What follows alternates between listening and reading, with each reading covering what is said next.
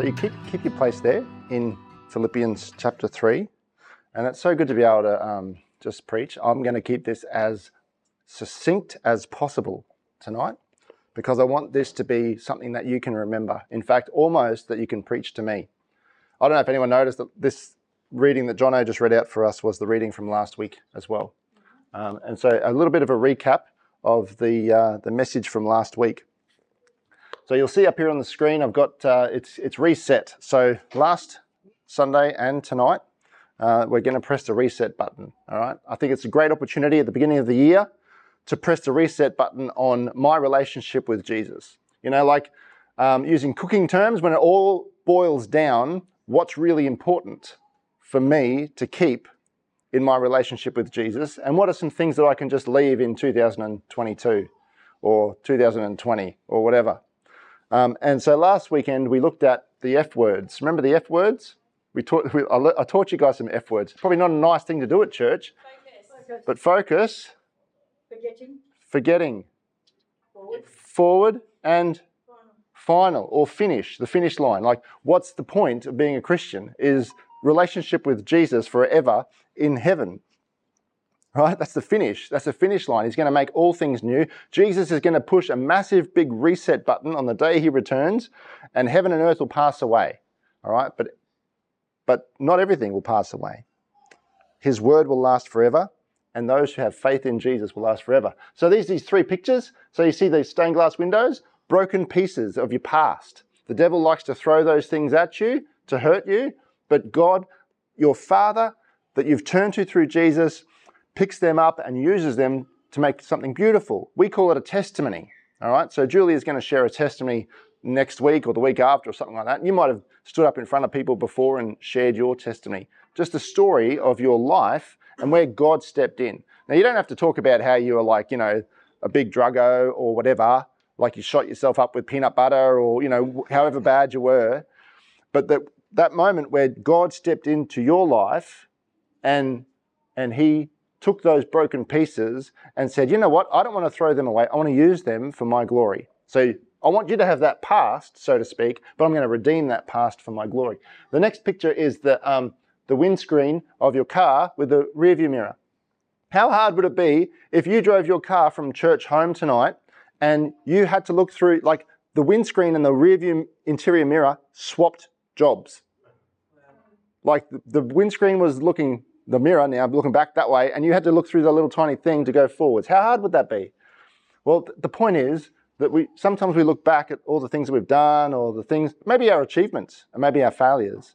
But it's more important to look forward to see where to see what God is doing in your life, and to look forward to the day that Jesus comes back.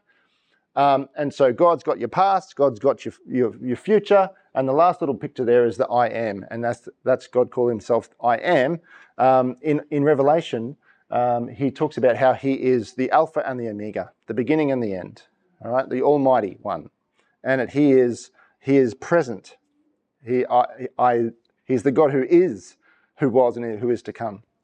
He's present in our todays, and so it's really important to reset that button and remember that God is with us this year, wherever we go through.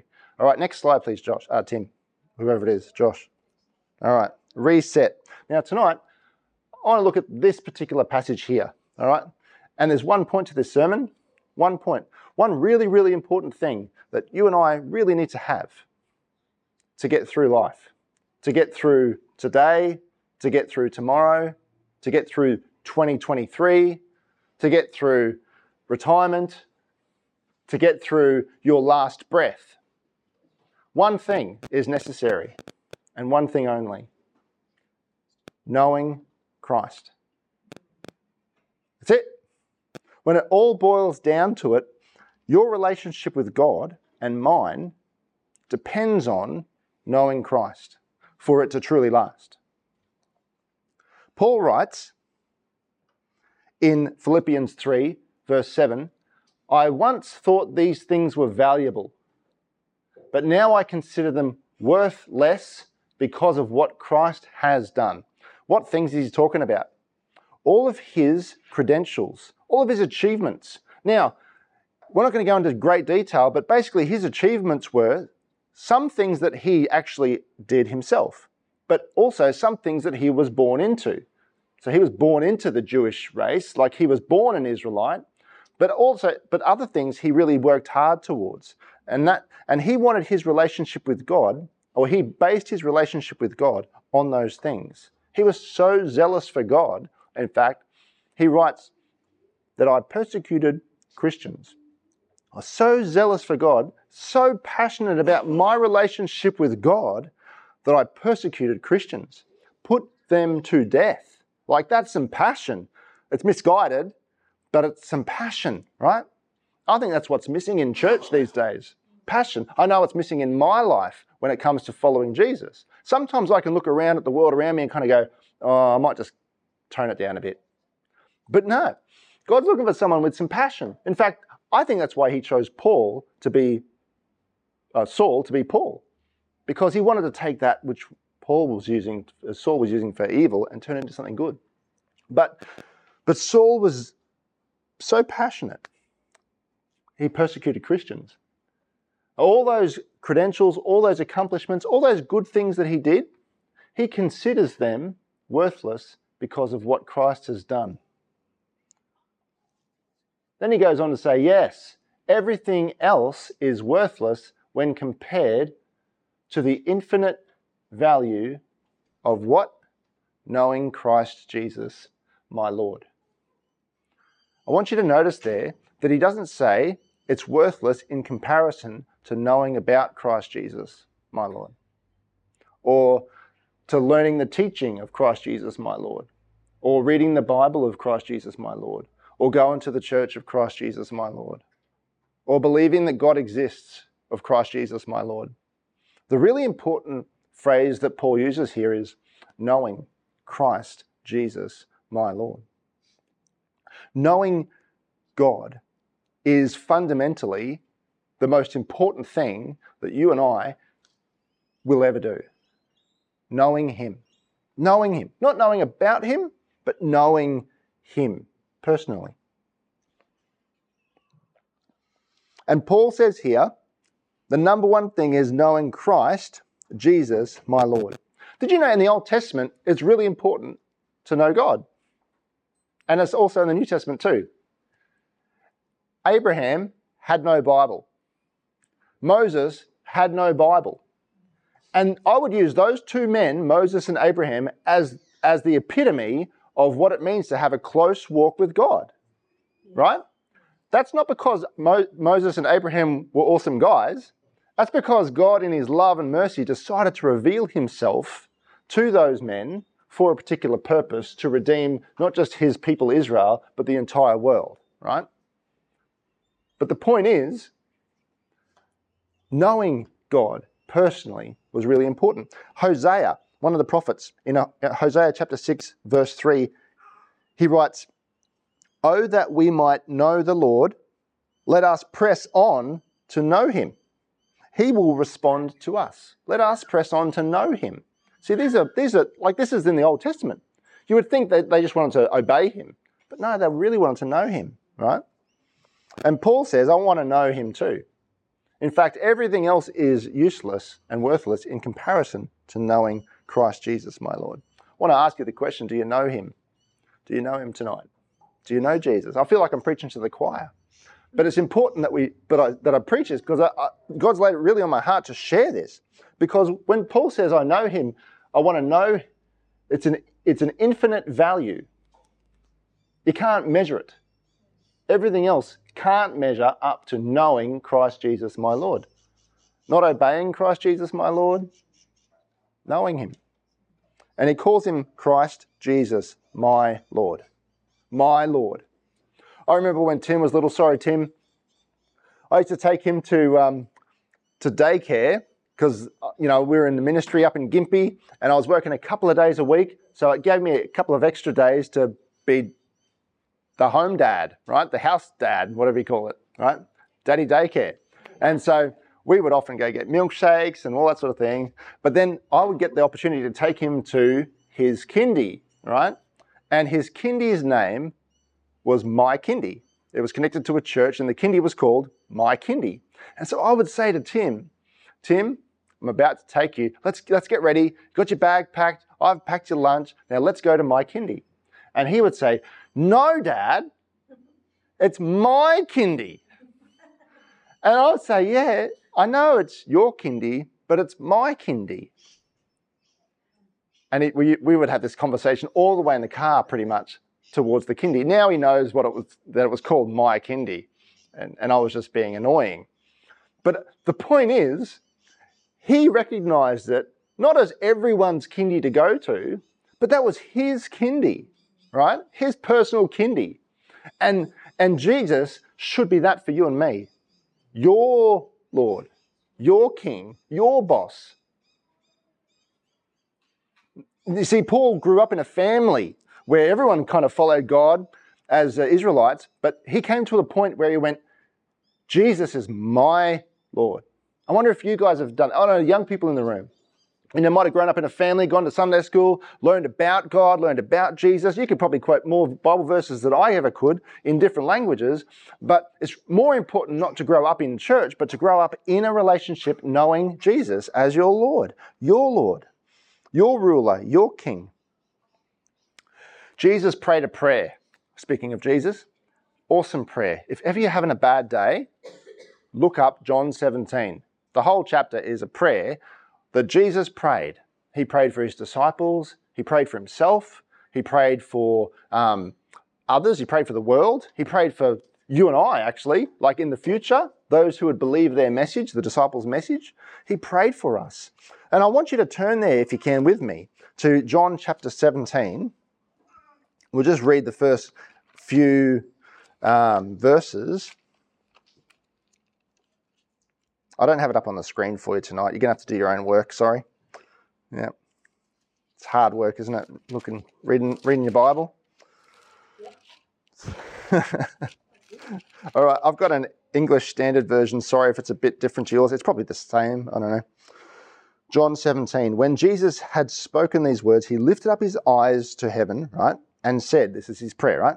Father, the hour has come. Glorify your Son, that your Son may glorify you since you have given him authority over all flesh, to give him eternal life, uh, sorry, to give eternal life to all whom you have given him.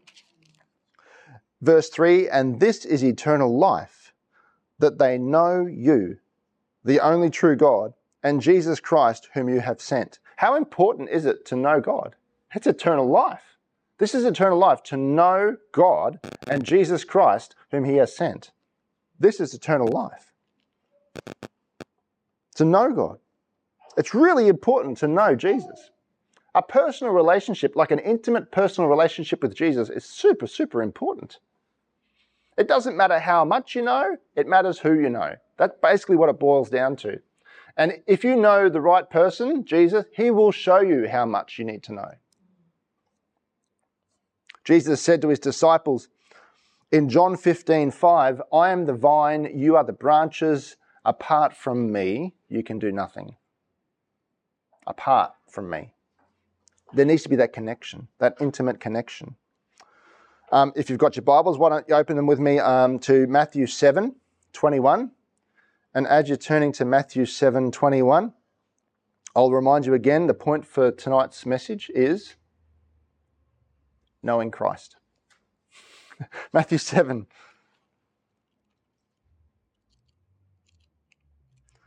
Twenty-one.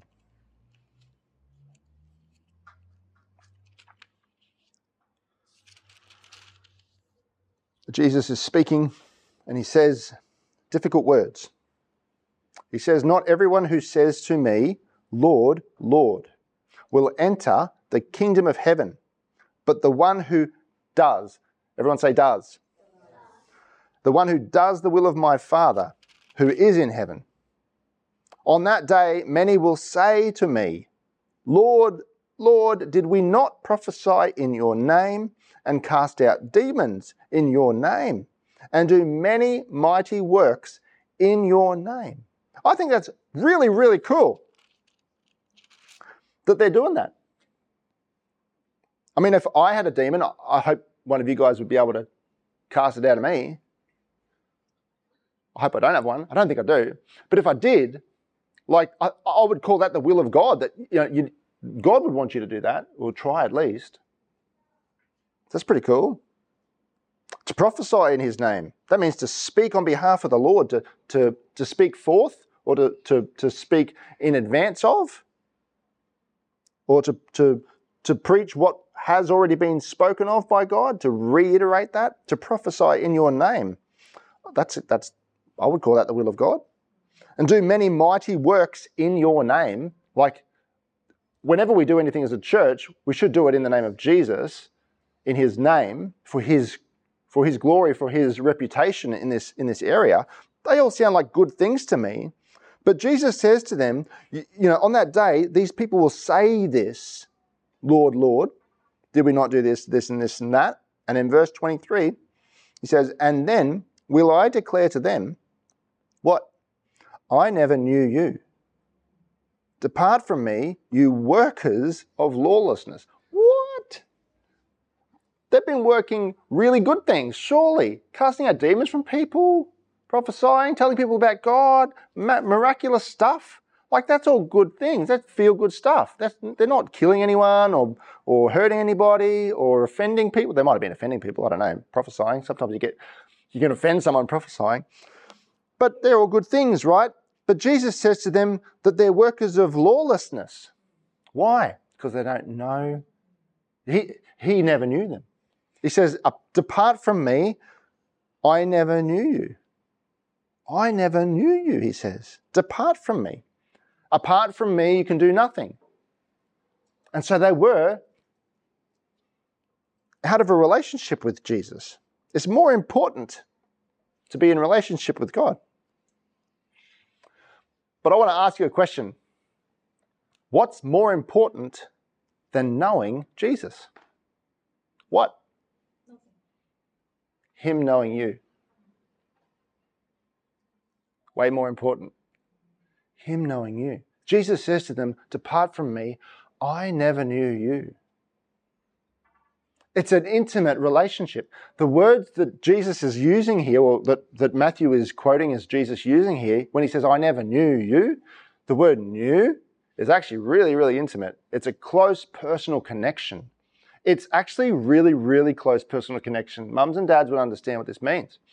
In Luke chapter 1, we have Mary. She's a virgin, and the angel says to Mary, You're going to have a baby. And Mary says to the angel, How can this be? I've never, I never knew a man. That's that same word that Jesus says here. Depart from me, I never knew you. It's that intimacy. It's almost like being born again is way more important if we're going to use that kind of analogy of, of knowing. Do you know what I mean? Do you understand what I'm talking about? That there's a new life from the knowing in the physical and in the spiritual. Jesus says, Depart from me, I never knew you, right? Um, how will this be? Mary says, Yep. So we can, um, we can get to know him. We can get to know him more and more. Paul says it's really, really important to know him. In fact, he says, For this I, I have discarded everything else. For, for his sake, for Christ's sake, I have discarded everything else, counting it all as garbage so that I could gain Christ.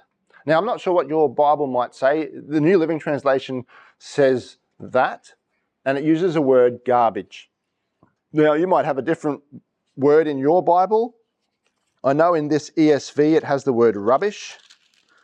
Um, he says, I have suffered the loss of all things and count them as rubbish in order that I may gain Christ.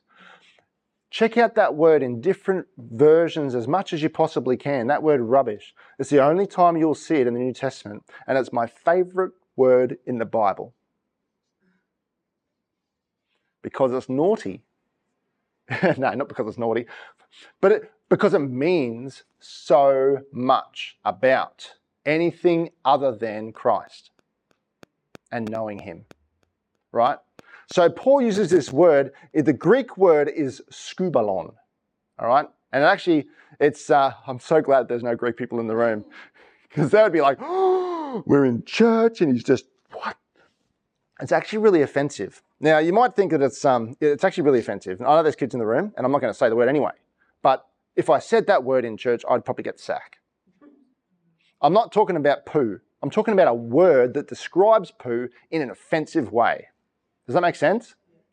So, like, so Paul said, thank you so much for nodding and saying yes, because I don't have to explain it anymore.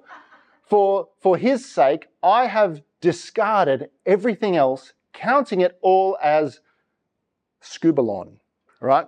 Now, it's two, two words in Greek, and he kind of uses these two words to describe it, and it is kuon, which is dog, and balo, which is castings. All right, I have a shovel in it this afternoon. Okay, what did I do with it when I finished? When I shoveled it, what did I do with it? I put it in the bin. Why? Because it's it's finished. There's no use for it anymore. Right now, in and of itself, what is that stuff? It is, it is, it's it's the it's the it's the remnant of what was used to get me where I am right now. Okay, so we all do it. All right, we all have to eat. All right. My dad says if you don't eat, you don't, and if you don't, you die. We all have to eat, right? But once you're finished eating, your body gets all those nutrients out and it casts what is not needed anymore, right? That is just a, a remnant that rem- don't look at it, but it reminds us that, hey, I've gotten here, I've gotten this far because of that, but it's useless to me right now. And so Paul's saying, he's not saying that the law is bad. He's not saying that the Old Testament is bad. He's not saying circumcision is bad and everything's evil, right? He's not saying that, you know, the past, his past is, is, um, is totally useless and evil. He's saying God picks up the broken bits and he makes them into something new. But he's saying, in comparison to knowing Christ Jesus, it's just like that. It's useless for me. All right? It's, it's, it's all about knowing Christ, he says, um, accounting it all as garbage so that I could gain Christ and become one with him. Right? Now, you might have to know Christ and to be found in him. All right? The idea of that is that you know Christ, and on the day when Jesus Christ comes back to earth and presses the great big reset button on all of creation and the universe, you are in Christ. You actually know Christ. You're, you, you're taking the next step into eternal life with Him. There's nothing to fear. Jesus Christ has paid it all. His blood, His blood has paid for all the curses for all time ever, right? And once you put your life in His hands and trust Him, with your life and, and ask Him for forgiveness and a new start, He, he envelops you and you are found in Him. You know Him and you're in Him and He's in you. He knows you. I was going to get you guys to write down something, all right? But what I want you to do, everyone got two hands with them? Mm-hmm. Okay. Now I want you to, hang on. This your left hand, your left hand is the past, right? And your right hand is the future. And I want you to open your palms. What I was going to get you to do was I was going to give you each piece of paper. I was going to get you to write down your greatest achievement ever. All right? Your greatest achievement. And, um, and then I was going to get you to write down your most, how did I word it?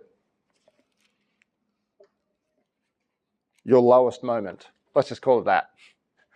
So think of your greatest achievement and your lowest moment, right? Poles apart, no doubt. Now, I could think maybe one of my greatest achievements was um, making five human beings and keeping them alive.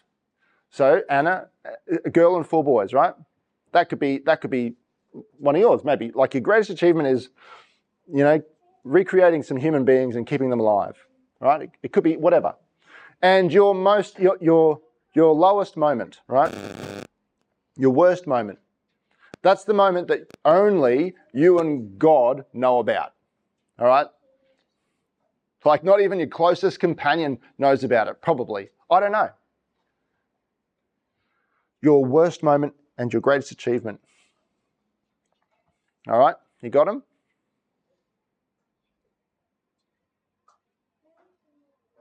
Your greatest achievement and your worst moment in your hands. Got them in your hands? Now close your hands and hold on to those. All right, hold on to those. Hold on to your greatest achievement and your worst moment. And I want you to imagine that you're just shoveling the dog's things in the backyard and you're putting them in the bin and you're holding on to some in your hands. And you need to put them in the bin too. All right? So I'm going to open up the bin for you. Here it is. And I want you to try and throw it into the bin on the count of three. One, two, three. Nice big throw. Did you let go of all of them? What's still in your hand? Who's still holding on to their worst moment or their greatest achievement? Okay. Are they both let go? Did you let go of both of them? Good. I know it sounds horrible, but your greatest achievement in comparison to having a relationship with Jesus, knowing Him and being known by Him, is useless. All right? In other words, um, my relationship with my kids is really, it, they depend on me having a relationship with Jesus so that I can be a better dad. I owe it to Sonia to know Jesus and be found in Him so that I can actually treat her like the husband she deserves. Does that make sense? So Christ needs to be first. So I want you all to imagine you're pressing the big reset button on, on the screen. This is, this is an opportunity where you say, this year in 2023, I don't want anything else but to know Jesus Christ. As I'm getting ready to go to work, do I know you're with me? Do I know Jesus Christ? Have I spent time in prayer with Him? Have I spent time reading about Him?